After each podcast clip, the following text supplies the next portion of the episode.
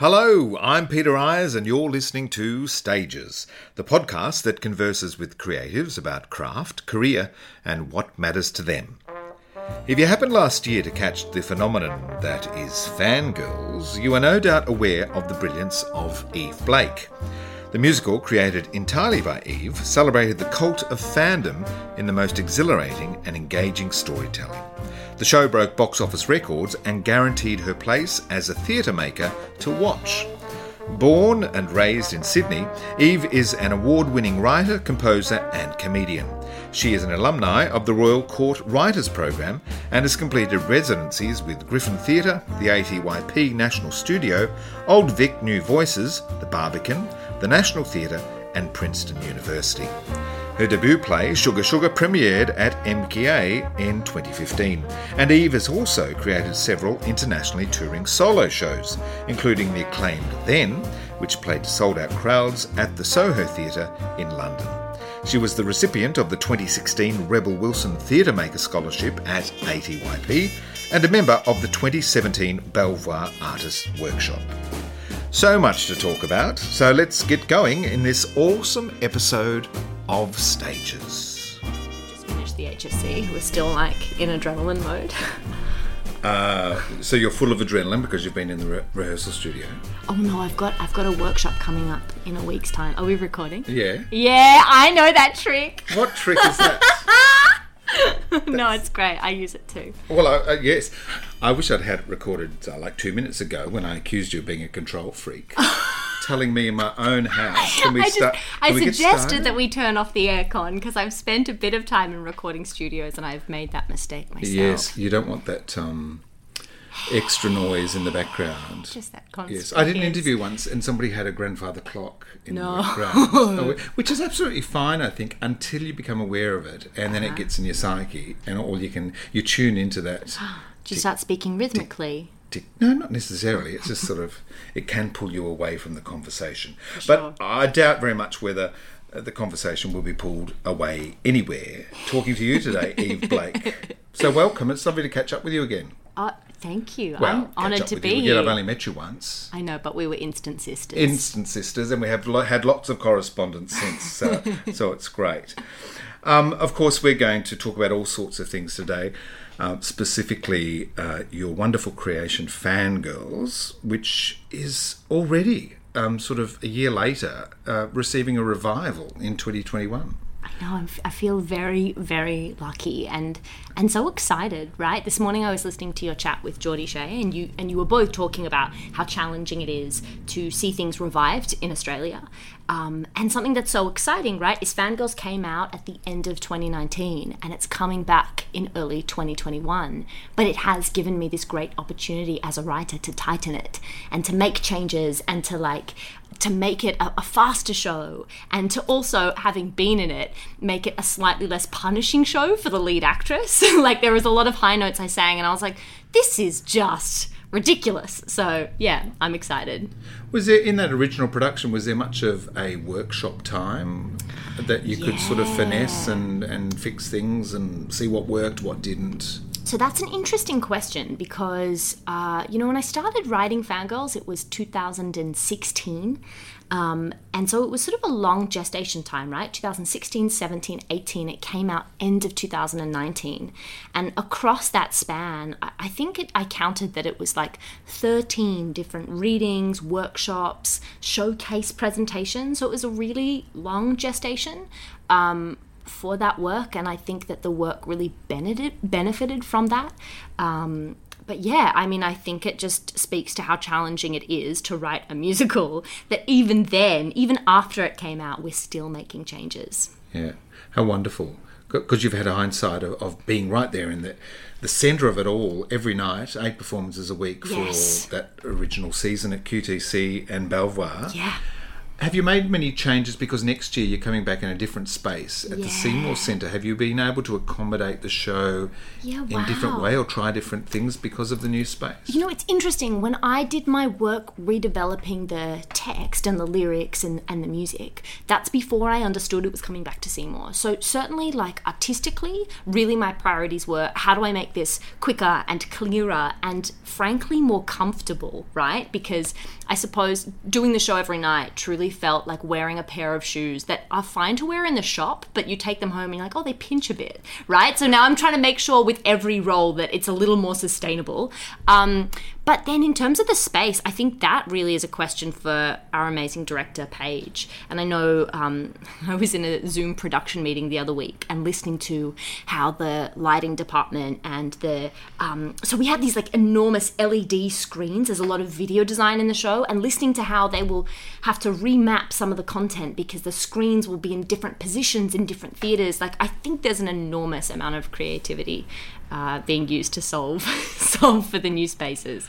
You've been in quite a unique position with the show in being the leading lady, but also the composer. Yeah. Now, now we look at shows like Wicked by Stephen Schwartz Mm-hmm. and Evita, Andrew Lloyd Webber, who who are composers who give those women extraordinary Skrelting, uh, skrelting, belting, right? Scream belting, yeah, exactly. But but you have now seen what you have given yourself. And, Oh, yeah. and interesting to see that you're actually modifying that a little bit, are you? The, Oh, the, yeah. the vocal demands of the, of the character of Edith. Yeah, so you you make Edna. Edna, Edith. I'm thinking of Edith. Oh, E. I'm thinking of fine. Eve, Edith, Edna. I see uh, same amount of letters and It's starts fine. with E. So yeah, her name's Edna, and she gets called Eddie a bunch in the show. I don't mind at all.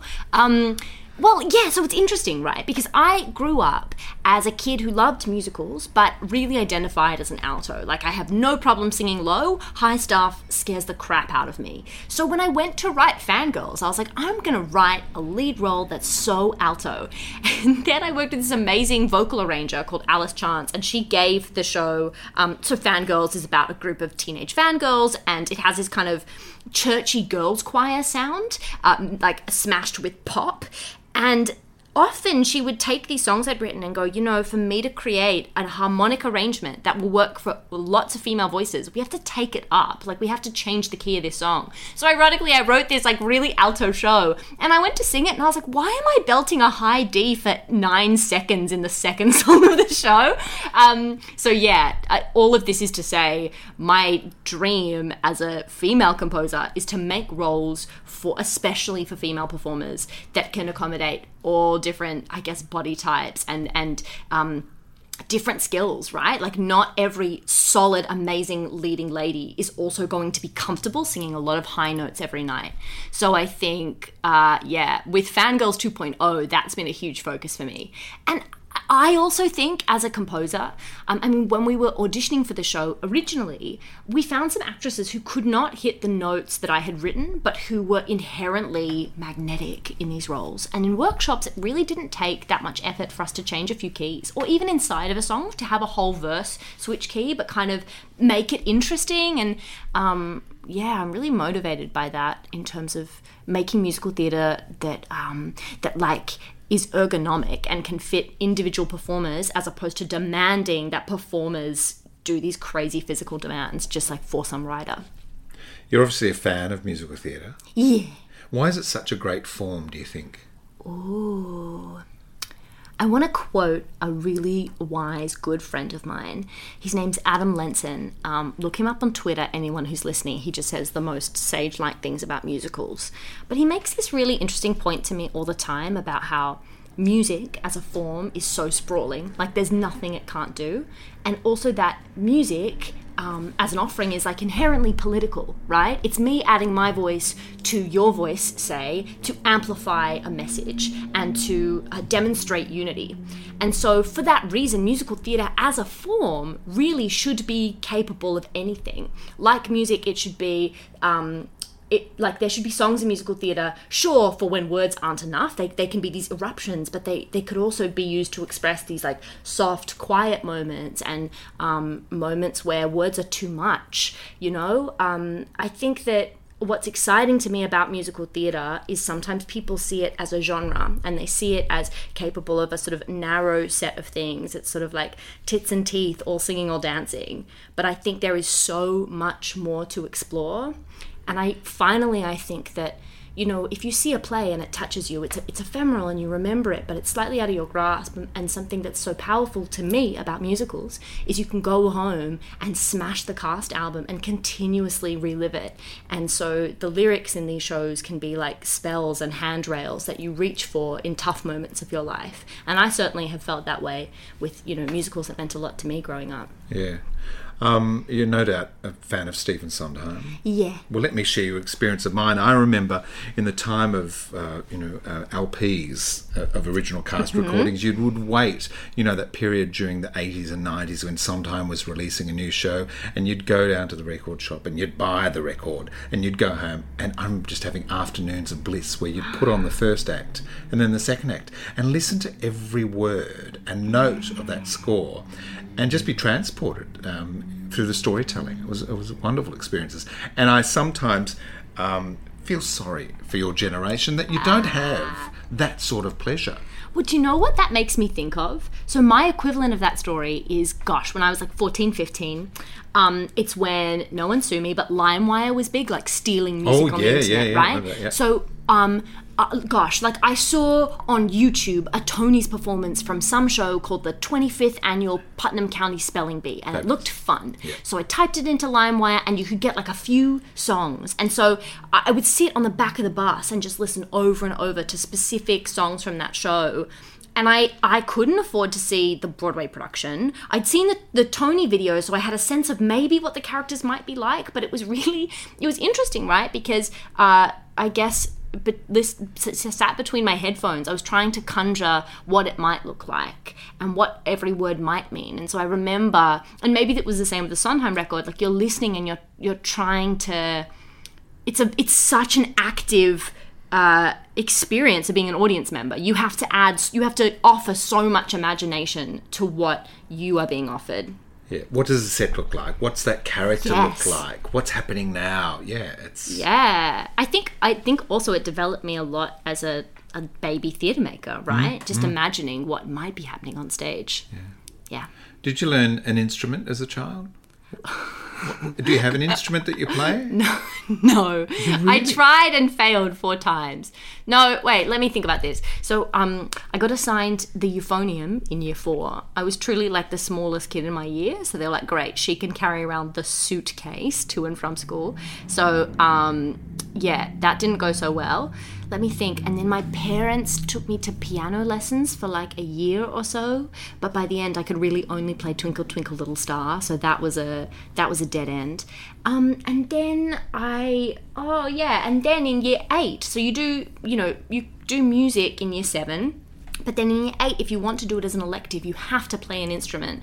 So I feel like they made me try to pick up euphonium again, and then after a term, they realized that wasn't going to work. So then I started learning guitar again, absolute dead end. Year nine music rolled around, and they were like, listen, um, you can't play any instruments, so you can't do this subject. And that was really the end of the road for me. Um, and then I, I, got a couple of singing lessons in high school because I really wanted to get into the school musicals. And I was lucky I just got away with the kind of speaky parts in a couple of shows. Um, but that's really my musical history. I can't read or or write, you know, music on a stave. Really? Yeah. I, I so when I was about twenty, like. I just carried this big heartbreak that I had always made up songs and sung them into my phone, but I had it felt like I was a computer with no printer, right? There was no way to get them out. So when I was 20, I uh, just got a bunch of software um, it's called Ableton Live, right? And it's a composition software. And I just watched a lot of YouTube videos of sweaty teenage boys giving me tutorials on how to use it. And I taught myself how to use it to compose songs. And, and that's what I use now. Wow. I mean, the, I think I'm pretty sure the great Irving Berlin, you ever heard of Irving yeah, Berlin? Yeah, yeah. Couldn't read or write either. And he, he did all of his composition on like a player piano, which recorded in a way what the music would look like. Right, so, not so different. Yeah, yeah. So, um, wow, what about that? Fantastic. And then somebody um, takes that and arranges and Yeah, so and- well, what's great is I, I get asked about this a lot, but like I compose kind of on my QWERTY keyboard, like on my laptop. But because it's all going into the software, I can then export what's called MIDI. It's like a file that then a music director can put into a program called Sibelius, and, and it converts that into a stave. So it literally, my computer tells her computer, these are the notes, and like this is the rhythm. So at least she has that kind of data to use to then build a score. But yeah, so do you, you obviously have the melodies in your head yeah. yeah and then you've just got to work out Yeah. I mean, like originally when I started writing Fangirls, it would be as simple as, um, not simple, it would be the opposite of simple. I would record into my phone a melody and I'd hum that.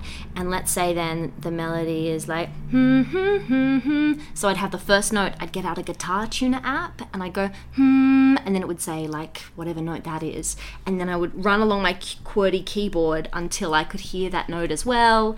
And I, it was sort of like painting a house with a, an ear tip, ear cotton bud. Yeah. You know what I mean? Just like piece by piece, plugging in each note. But what I think was the kind of um, secret reward of that is that not only was I putting in these melodies I could hear, but I then could put in drum lines and I then could go, oh God, I want like this sparkly synth texture to arrive out of nowhere. And so I think when I compose, I'm also arranging as I go. And then I can collaborate with, say, a music producer, which is what I did on Fangirls, and he hmm. comes from sort of the pop, electronic music world. And we can really have a conversation about when the subwoofer's going to come in. I think that's really. In hindsight, that's been really empowering because maybe if I played piano perfectly, I wouldn't be able to have those conversations. Yeah. I don't know. Yeah. Now, uh, the character of Edna, she's about 15, is it right? 14. 14. Yeah. What were you like as a 14 year old? very ostentatious. Very I well, I I mean Fangirls is sort of a love letter to my 14-year-old self because my memories of being a 14-year-old were walking to high school and the whole walk not knowing where to put my arms. It really stressed me out. Like i was like do i like do i hold my elbows? Do they swing down at the sides? I just had no idea how to be in my body. And i remember like running my thumbnail down the sides of my nose and seeing this pile of grease. And it was just like i was this disgusting smelly grease ball. But around me the whole world was telling me that to be like to be a teenage girl and to do it right was to be like young and hot and sexy. And like i was watching tv shows where 30 year olds who looked like models were playing teenagers and um like all had boyfriends. And i, I just remember constantly feeling like i could never get anything right.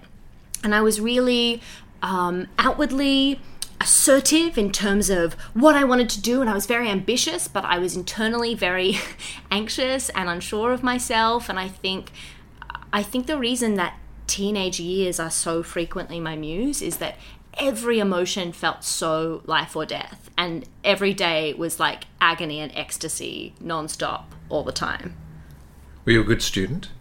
Oof. Um, some classes I would just sleep through, just unapologetically, and some classes like drama, like you couldn't stop me, uh, or English, drama and English, and the others I just truly would sleep in. What about visual arts? Were you a creative you know. I didn't do art after year seven.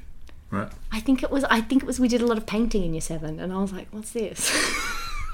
I'm not so good at drawing, and um, yeah, I think maybe like lang- not languages, but like literature is more my my thing.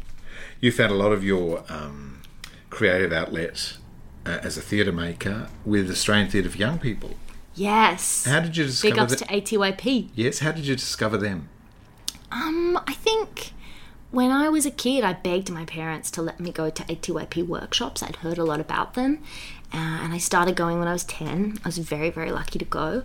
And then, you know, if you go to ATYP workshops as a kid, you hear about how the teenagers are putting on shows, right? And so once I was about 14, I started auditioning for ATYP productions. And what I vividly remember, my first ATYP production was actually directed by Lee Lewis, right? Right. And it's interesting, it was 14 of us, and we were aged 14 to 18. It was this improvised piece about, um, I think, child soldiers around the world.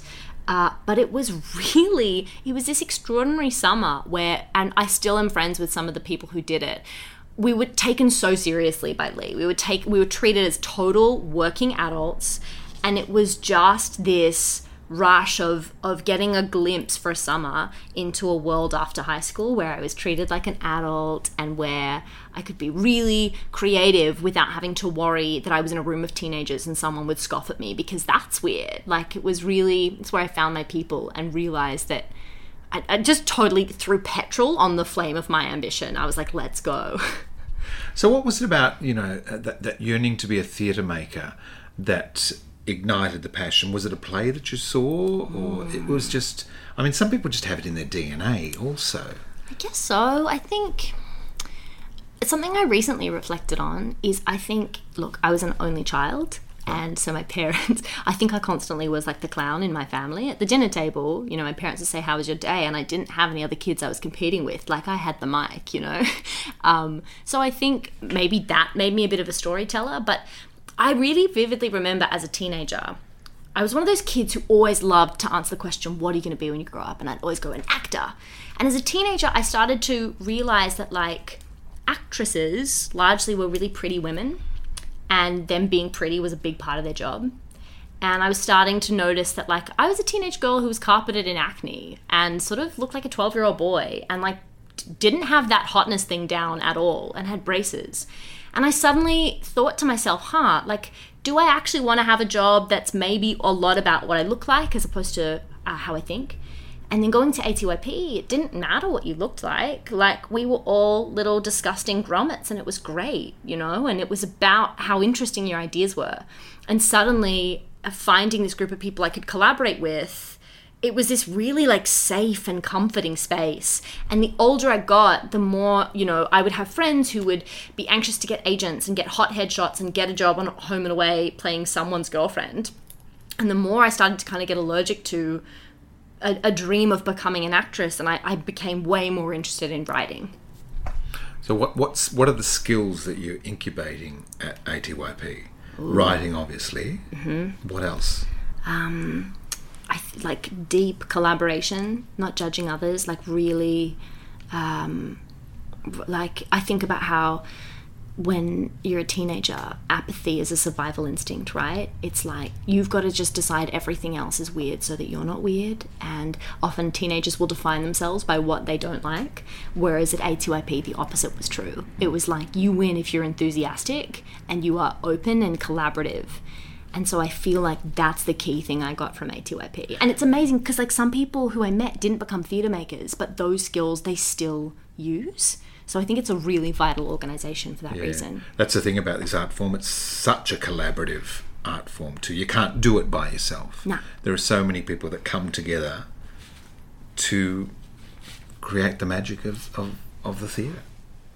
So with Lee Lewis, you- you're doing Battlegrounds and a Oh. play called Citizenship. Oh my gosh, I'm sorry. Okay, anyone listening, what you don't know is that Peter sits down with a folio of notes and he is just, wow, I'm staring at pages of notes. I'm very Yes. impressed. The uh, Eve Blake Diaries. I Wow. Um, so you're working with Lee Lewis on those two shows. Yeah. And then she casts you in a play at At Belvoir. Belvoir, oh my that gosh, face you have done your research. the wonderful Susie Porter. Correct. But it's a non-speaking role. Correct. But that's what an enormously privileged position to be on stage watching actors of that caliber Oof, yeah. every night. What are you learning from that experience? Wow.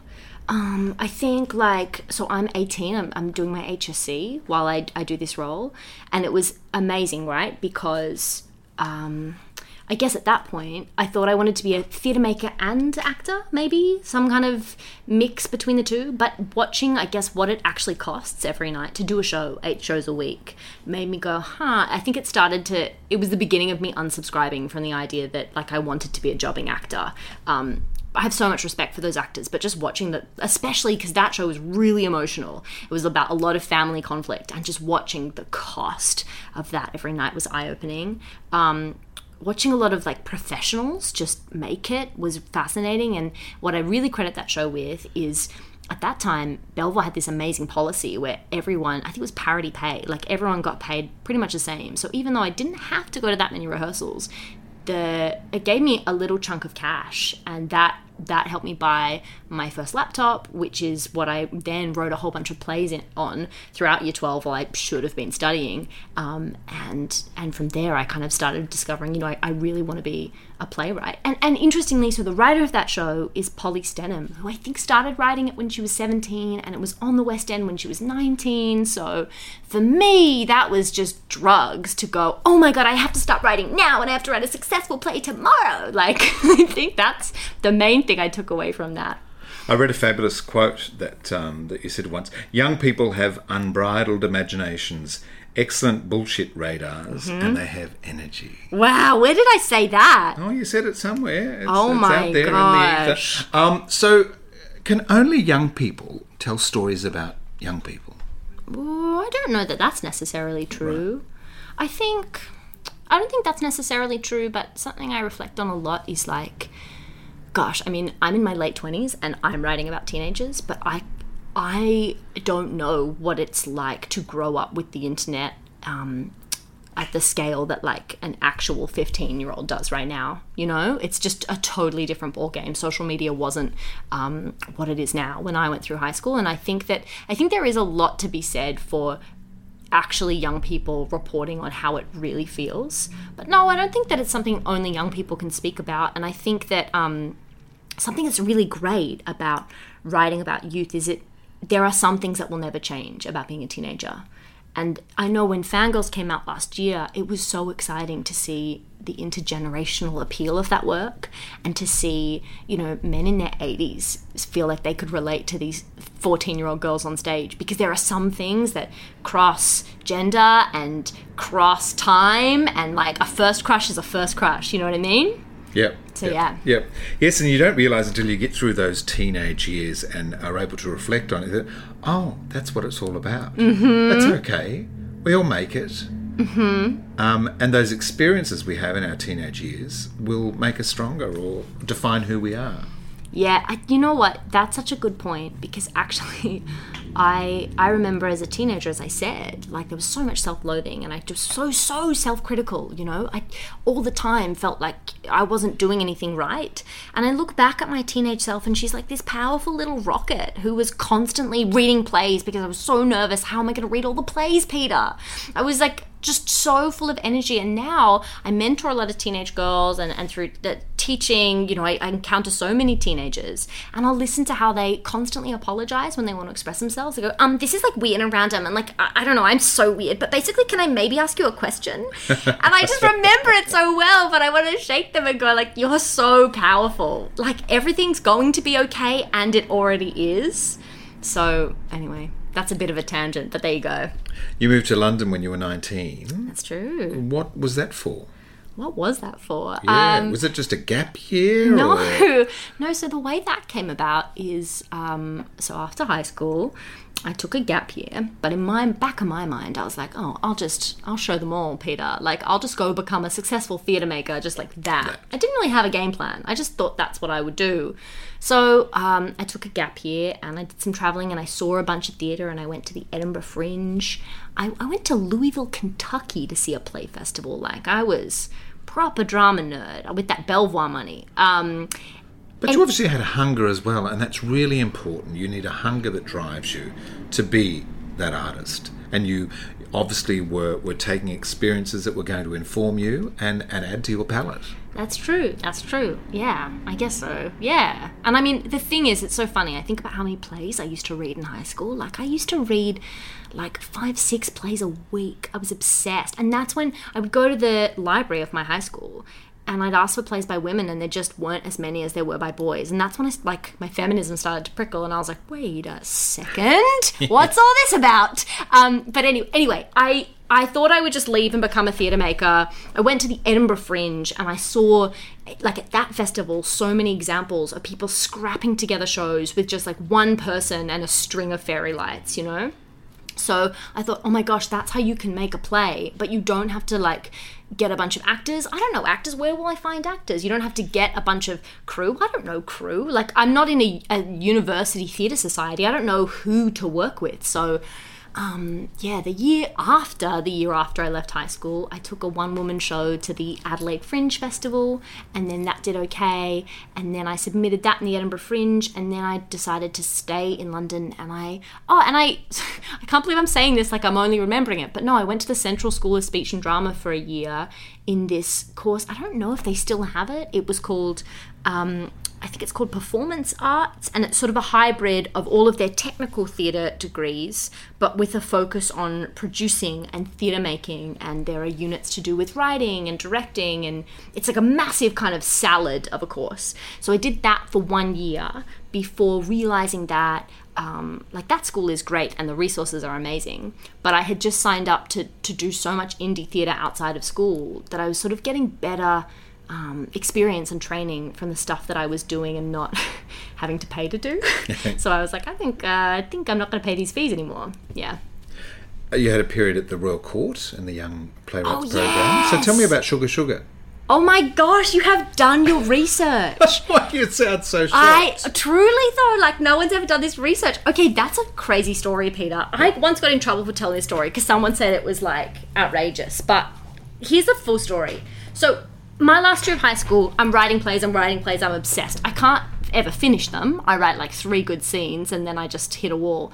But um but when I was in high school, I'm obsessed with Polly Stenham, right? Because she wrote that face, and she was and in Tusk Tusk. and Tusk Tusk, of course. And she was in the Royal Court Writers Program. So as a teenager, I just think of this as like Mecca. I just think if you're a good playwright, that's where you go. And I remember back when I was in year 12, you had to send them a whole play to get in. So that was my motivation to finish a play, was then I can apply, right?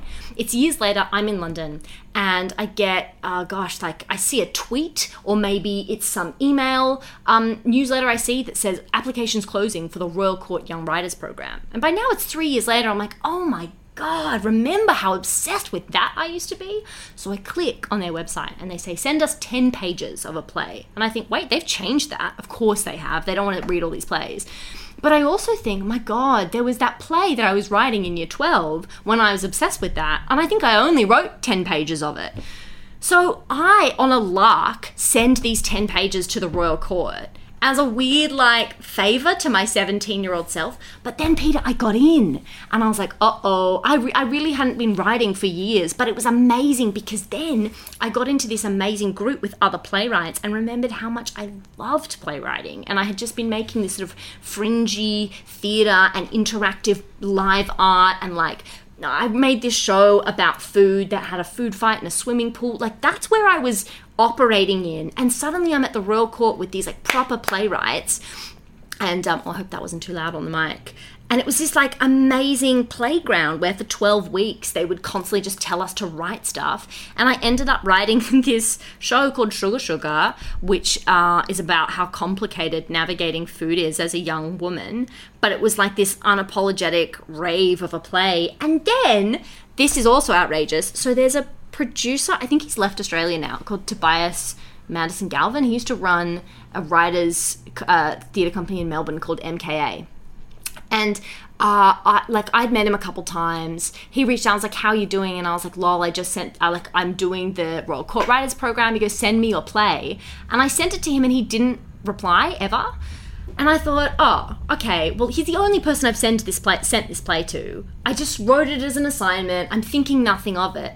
And so then he reaches out a month later, and I'm like, oh, he's finally replied. He's read it, and he's like, cool. We've programmed it in this festival. I've got the cast together. I just need you to sign off. And then, yeah, there was this season in Melbourne that I never saw. I have really no idea how it went. But, um, yeah, that's that story. Terrific.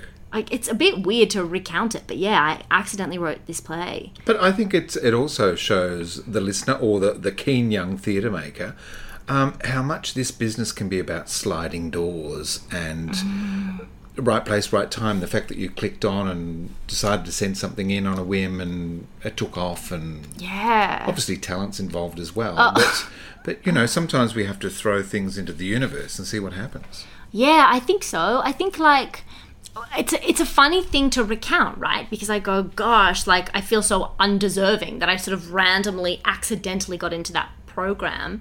But what I think I take from it too is that when I was in that group, I noticed that a lot of the other writers who got in, um, I mean, there's a history with the Royal Court Young Writers Program that some writers have been discovered there and then got productions at the Royal Court. So I could sense an energy with the writers of like, I've got to write my best work. It has to be perfect the first time because what if they program me? Whereas I was like, I can't believe I'm here. It was like everyone else was in the Hunger Games and I was just there on a holiday. So it meant that the writing that I did in that program was really wacky and free and like I think that play that I wrote had a talking spoon in it and it was just silly and it's weird that then that play got the response it did from a programmer going I have to put this on. And I think I reflect on that experience and I go gosh if you're not trying to impress anyone and you're just trying to write something that only matters to you and is only for you that's often when you're going to write the best mm. stuff. Sugar, sugar, sweet, sweet. yeah that's it. Now, when you're writing a musical, what comes first, the music or the lyrics? Or being the lyricist and the composer, I suppose there, there's a hybrid. it's all happening at once. Yeah. Well, it's interesting. Someone asked me about this recently, and I had to kind of really think about it. So, I mean, with fa- when I was writing Fangirls, that was the first musical I've ever written, and so I was very anxious about like, what right have I got to write this? So, what I would do is these um, mad free writes. I'd sort of just put a timer on and say, you know, you can't stop writing, and I'd meditate on a certain theme. So, let's say the theme was the feeling of being a teenager and not feeling at home in your body, and I would just write mad sentences, and then I would cherry pick which ones s- seemed interesting, and then I, I would say them and, and try and notice if there were any rhythms in how I wanted to express them.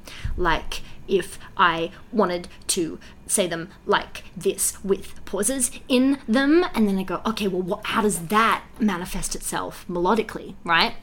So that was one way in. And then another way in is I would sit um, and I would sort of similarly do these musical free writes in, in Ableton. And then I would spit out these little sections that were maybe four bars long and just go on, the, on a walk and, and loop them on repeat and hum to myself and sort of see.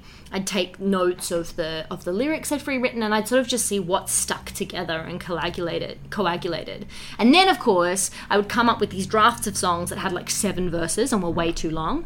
And then I would work with my dramaturg on Fangirls. Um, his name's Johnny Ware. He's a genius, and he would help me edit it down. And he'd go, "This sentence is really powerful because it tells us something that sets up a bigger idea. Um, this lyric takes four lines to pay off. Uh, it's too long." And he helped me kind of condense it down. What's the most difficult thing that you've had to write about? Oh, whoa. That's such a good question.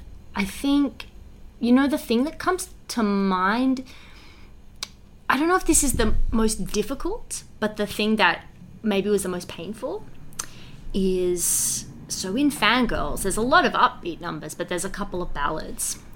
And there's this one from the perspective of Edna's mother, who's really just trying to get through to her and there's kind of nothing she can say that's right. You know every time she tries to appeal to edna and look out for her best interests edna's like mom don't! Like she just can't get in.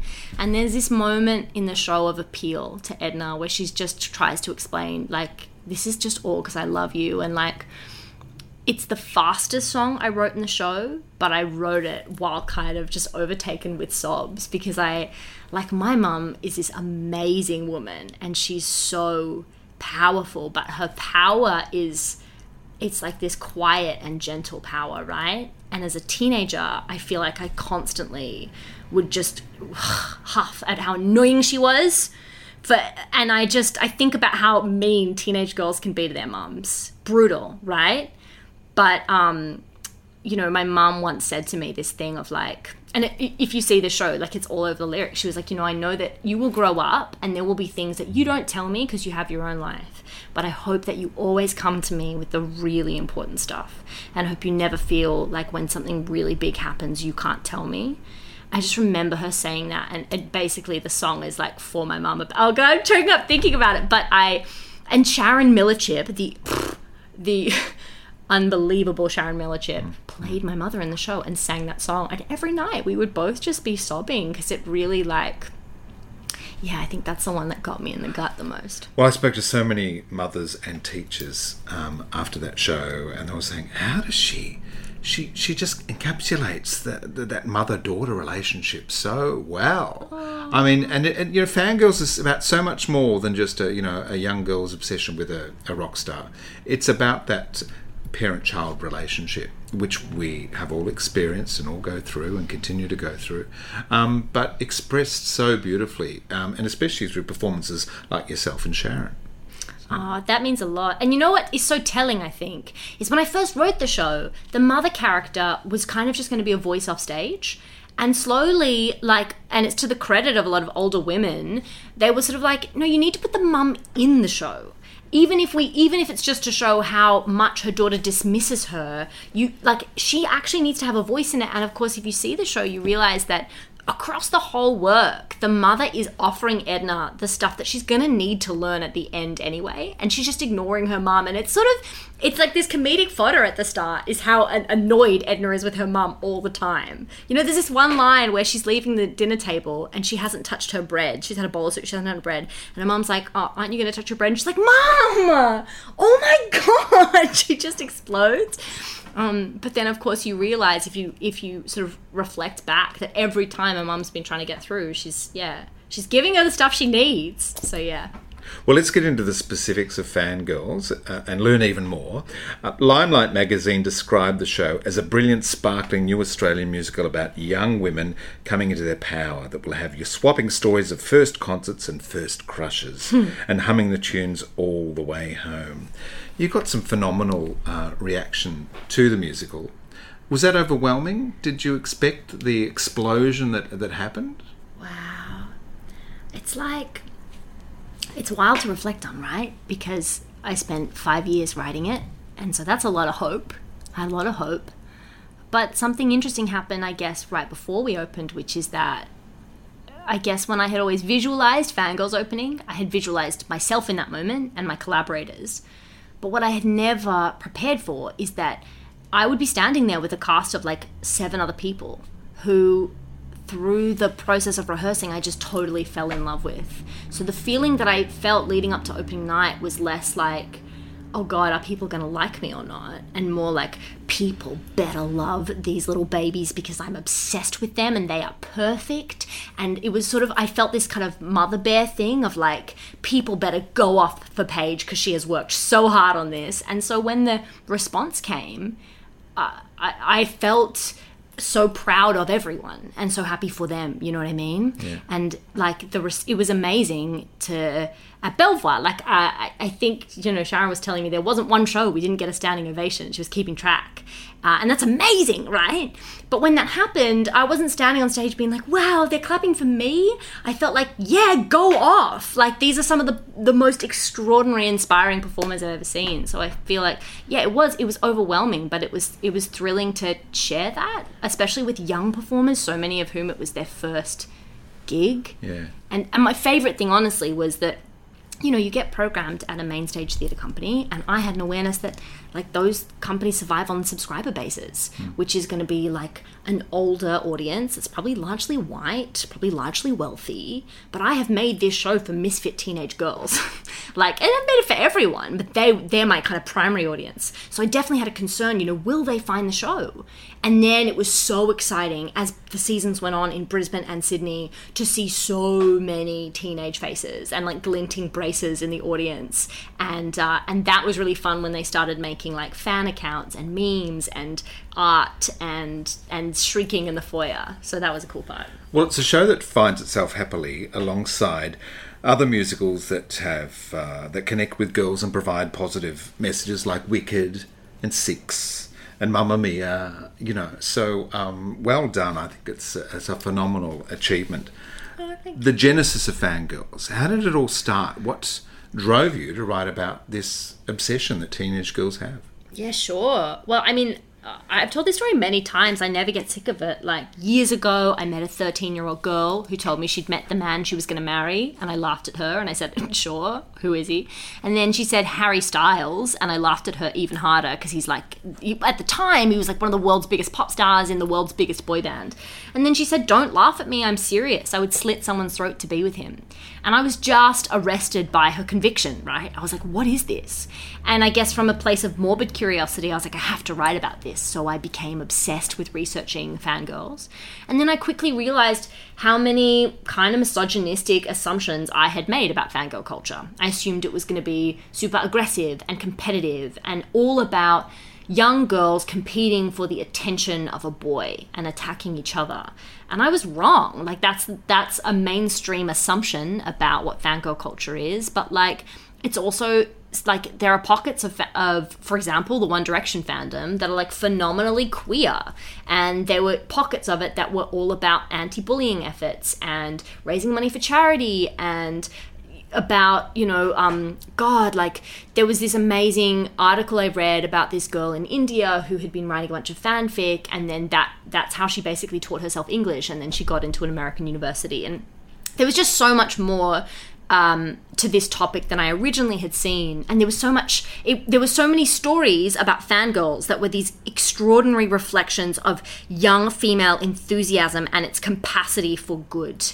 And I was struck by the fact that when um, in 2015, when a member of the band One Direction left, a lot of the mainstream articles that I would read about it would describe these young women as hysterical and crazy and a bit much and over the top. And I just saw how their enthusiasm was derided because it was inherently seen as like feminine enthusiasm, whereas uh, it felt kind of um, what's the word that I want? It felt kind of unfair that fangirls might be described as hysterical, but the image of like young men screaming at a football match might be described as passionate. And like that's, you know, that's passionate and loyal, that's the love of the game. Whereas like women screaming at a pop concert, that same image might be really minimized and ridiculed. So yeah, I realized I wanted to write about that. Well, it's a phenomenon that's been in Australia. We, we've seen it back since the Beatles' arrival in Australia. Mm-hmm. You've probably seen all of those old black and white clips of it's fans amazing, screaming right? at the airport and and at the concerts. So I, I, guess you could quite possibly have had grandmothers taking their grandchildren. And, and, with the nanas have experienced the same thing with the Beatles, right? As as their grandchildren experiencing with One Direction. Well, exactly. That was really fun actually about the show. Is like people of all generations going, "Oh, well, my version of that was this." So yeah. The really clever thing about the show, too, I think, is the production concept. It's almost very immersive. You know, we feel like we're at the concert.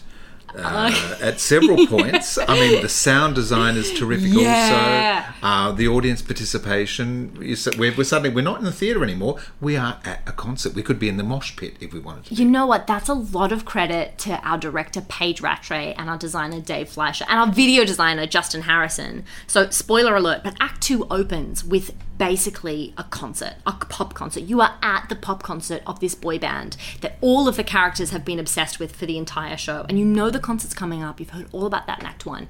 But Act Two opens with it, and there's God, there's like lasers, smoke machines, the subwoofer is rumbling, and uh, it's it's so much fun because sure enough, every night people would scream and get their phones out and wave their phone lights in the air, and like performers go into the audience. And you know, what? I also think after a year of lockdown, that scene is going to hit hard next year, right? Because Yep. no one will have been to a concert Yep. in a year. Yep. So I'm especially in New York at the Seymour Center. It's a much bigger space.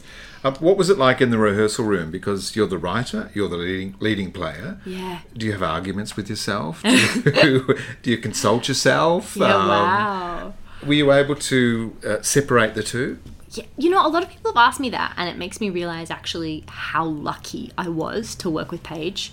She really supported me, and she was like, you know, we can meet before rehearsals, and you can have your writer hat on, but then as soon as the clock strikes 10 and everyone else shows up, you just be an actor. Just be an actor until six when we finished, and then you can put writer hat back on. And she really, really helped me compartmentalize. She didn't come up to me in breaks and ask me questions about lines. She was really good at giving me the space and and I think as well people have asked me like did Paige ever direct something and you were there as a writer thinking, "Oh, no." But I I never felt that. Like Paige just she got the work and she really really took the time before to ask me like what do you want this to feel like um, I just think there's nothing she can't do. I really think she's the future of this industry, and like she's just getting started. Brilliant. Yeah. brilliant.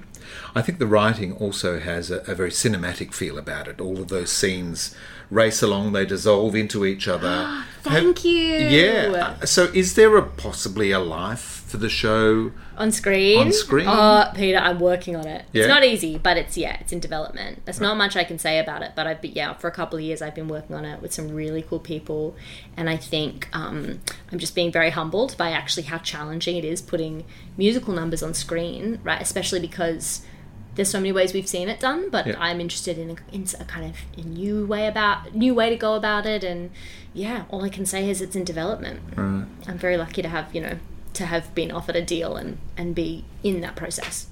You mentioned the uh, the, the queer um, following of One Direction. Yeah. So, so I assume there are fanboys. Oh yeah, As well as fangirls. Oh yeah, it's not just fangirls. And actually, so it's really fun. If you see the show, there's a key fanboy character. Um, well, I guess I guess their gender's like their gender expression could could be described as many things, but like played by um, a male actor, and that character is Salty Pringle. You only know them by their online name.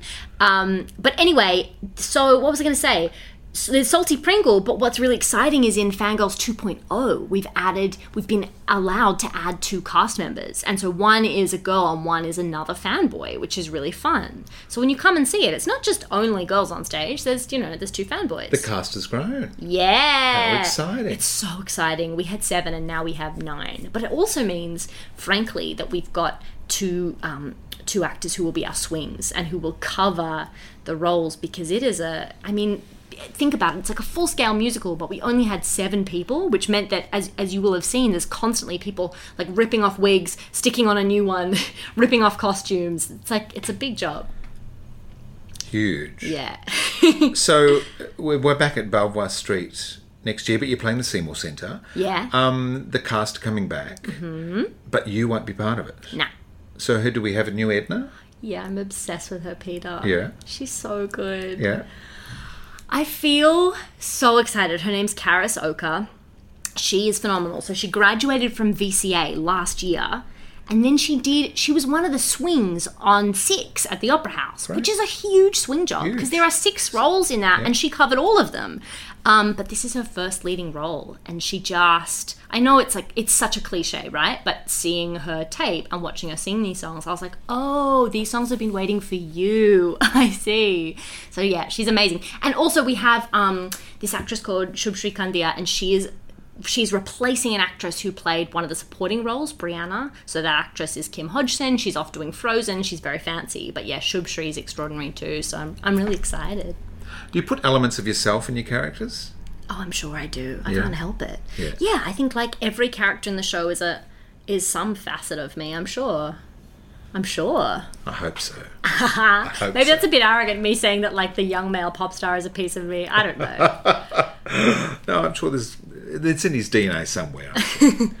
So, do you have an opening night ritual? Are you superstitious in the theatre? Oh my gosh. Well, I guess I haven't had an opening night for this show and not been backstage in a school uniform with two mics clipped into my hair. So I don't know what I'll do. Just probably put some sequins on, sweat through them all, cry a bit, scream a bit, you know. Yeah, all of that. I don't know. I'm just really, I'm really. A lot of people are asking me like, "How do you feel about it coming back? Are you nervous?" And I, I just feel, I just feel so unbelievably lucky in this time to have anything on, let alone a revival, let alone, um, like a show that's super fun. So yeah, I don't know what. Else, do you have any recommendations for opening night rituals? Um, no, it depends whether you're superstitious. Some people go through a particular routine every opening night. Some people carry something like a lucky rabbit's foot. D- did Some you people have any smoke rituals? a lot. Um, yeah, I used I- to wear. uh, Well, if the character allowed, I would wear a watch that my dad owned, Ah, just to sort of carry my dad with me through a performance or whatever. But but that was probably the only thing I, I had to do. it, You know, and if I hadn't. well, You always put the watch on, of course. That's Yeah. the you've got to check your props, don't you, before Yeah. you go on. But um, yeah, that was the way of sort of centering myself, I suppose. And um, yeah, You said or smoke a lot. Maybe I just take up smoking. yeah, you could do that. Uh, look, I haven't done that. I've observed people do that, uh, depending on how they handle their nerves. So um, yeah, but you know, maybe it depends whether you're superstitious, but you're going to have a lot of opening nights ahead of you, so you better think of It's uh, very flattering. Jeez. Okay, I've got to Oh. come up with one. I have confidence in you, Eve Blake. I have confidence. That's very nice. Um, reviews. Yeah. They're a, a necessary evil, a, a part of this industry. Do you eagerly read reviews or do you put them at bay until. Do you know what's so funny? Yeah. Is so week before Fangirls, backstage with the cast, I'm like, everyone, reviews are going to come out. I'm not going to read any of them. If you want to discuss them, just make sure I'm not an earshot. That's my only thing.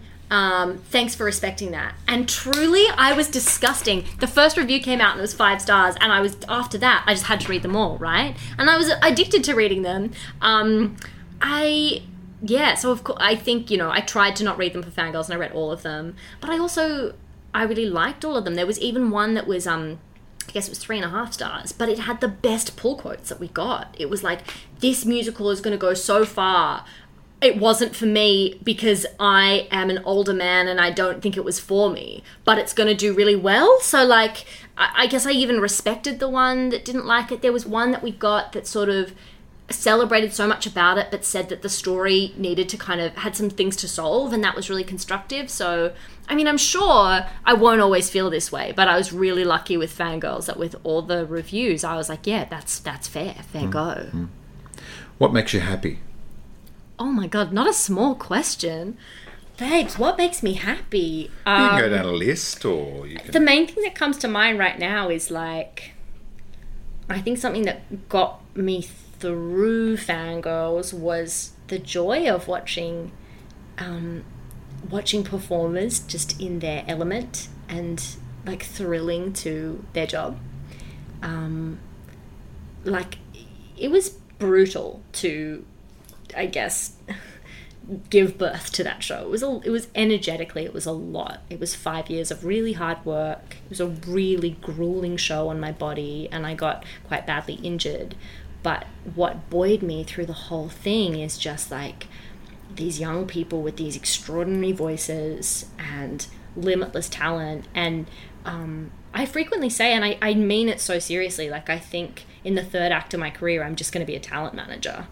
Like i just i feel this this protective energy where i just kind of want to find young talented people and yell about them. Um, so that makes me really happy So your third act. So where are you now? Is this your first act? i think i'm yeah i think there's got to be like a second act where where am i am i in my first act I think you're in your first act. Oh, gosh, About what's act two your se- then? Well, I don't know. Act- well, where, where would you like to see yourself in five years? Oh wow, I love these questions. Yeah. Okay, where would I like to see myself? I hope in five years I'm making checks in my pajamas. Um, what do I hope? Um, I just hope I'm having a really good time working with legends. I think that's the key thing is big opportunities can come knocking, but you've gotta my manager always says to me, um, like, if I get a big offer, what's it worth in grief? Like, are you working with people who you kind of want to be on the phone till till till two a.m. So I just hope I'm working with legends, really. I love that expression, making checks in your pajamas. Ah. Does that mean you're at home while Or just passive income, right? That's yes, the the, dream, show's especially playing with musicals. here and the film's playing there? I mean, oh no, in five years' time, I'll tell you my absolute dream. Hmm. I want, and I've told you this before, but I want fangirls to be in high schools. Like, I wrote it for teenagers, and I won't rest until the day that I see the tallest girl in year 11 play the mom. Like, I just want to go to a high school version of fangirls. I don't care if not one note is sung correctly. I just want to sob through the whole thing, and that's my dream. Well, I tell you, when the when Fangirls becomes available to schools, uh, speaking as somebody who would love to do it at Ah. school, um, I think it's it's, it's going to be a, a winner. That's lot my of schools, dream. yeah, That is yeah. my full dream. Yeah. Just imagine a, like a, a little kid in a wig playing the pop star. Stop it. beautiful, Beautiful. So uh, it's uh, two or three months away. The revival is Yeah. it January or February? Yeah, so we, I think our opening night is January 30th at Right. the Seymour Centre. And tickets, is single tickets go on sale on December 1st from Belvoir. And Oh, I've- terrific! Okay. yeah, I'm All told right, that so it's already selling pretty well with subscribers. So I guess if you're listening and you want to come, get in. Get in, get Yeah. in, yeah. Very exciting. Eve, it has been an absolute delight chatting to you for the last you. hour. Thanks I for really coming on stages. it. No, thank you. And I, I thought your questions were so considered. I can't believe you have a literal folio of info about me. And I really appreciate it, Peter. That's just like an ASIO file. There's a lot I didn't talk about. Do you hand it into the government now? Yeah, I have to. I have to uh, deposit it by six o'clock tonight. so. Um, good luck with the show, Eve, and, and thank you. Ah, thanks, Peter. Fangirls will be presented again by Belvoir Theatre in 2021. It will play through February at the Seymour Centre. Thanks to Eve for her incredible contributions to theatre and for that super chat today. We return to the stages of opera in the next episode of Stages, but behind the scenes. My guest is retired wig mistress at the Australian Opera, Shirley Germain. Shirley was with the company from the ground floor and was witness to many great performances and triumph of the opera company. She retired after an incredible stint of 38 years.